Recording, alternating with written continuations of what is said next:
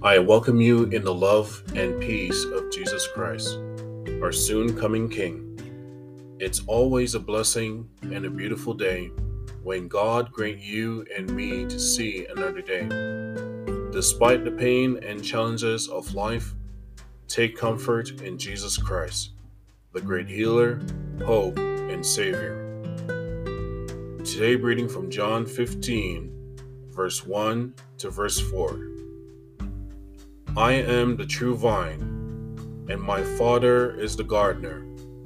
He cuts off every branch in me that bears no fruit, while every branch that does bear fruit, he prunes, so that it will be even more fruitful. You are already clean because of the word I have spoken to you.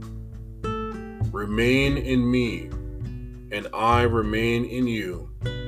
No branches can bear fruit by itself, it must remain in the vine. Neither can you bear fruit unless you remain in me. What does it take for a successful crop or tree to grow? A great and caring farmer can calmly problem solve, has mechanical and repairing skills, great interpersonal skills, and time management abilities. The less glamorous part for successful crop is the soil fertility of climate, water, disease, or pests. We can observe the delusion of instant gratification in the world, and more troubling is the laziness and the evil thinking to scam and destroy someone to get what they do not have or earned. God is reminding and warning his people to not follow this sinful behavior that will lead to eternal damnation. Jesus selected 12 disciples. What people overlook is the skill set of strength and weaknesses of these farmers.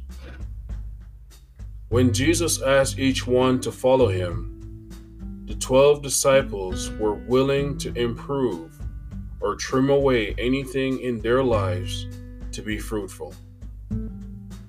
We, as God's people, must understand in order to be successful comes with elements we must face and the willingness to prune off things that will hinder our salvation in Jesus Christ. Lastly, I would like to read Psalms 1 and verse 3. He is like the tree planted by the streams of water, which yields its fruit in season, and whose leaf does not wither. Whatever he or she does will prosper. I pray and hope you apply God's words in your life today to be blessed in Jesus' peace, strengthened in your spirit, soul, and body on your journey in Jesus Christ.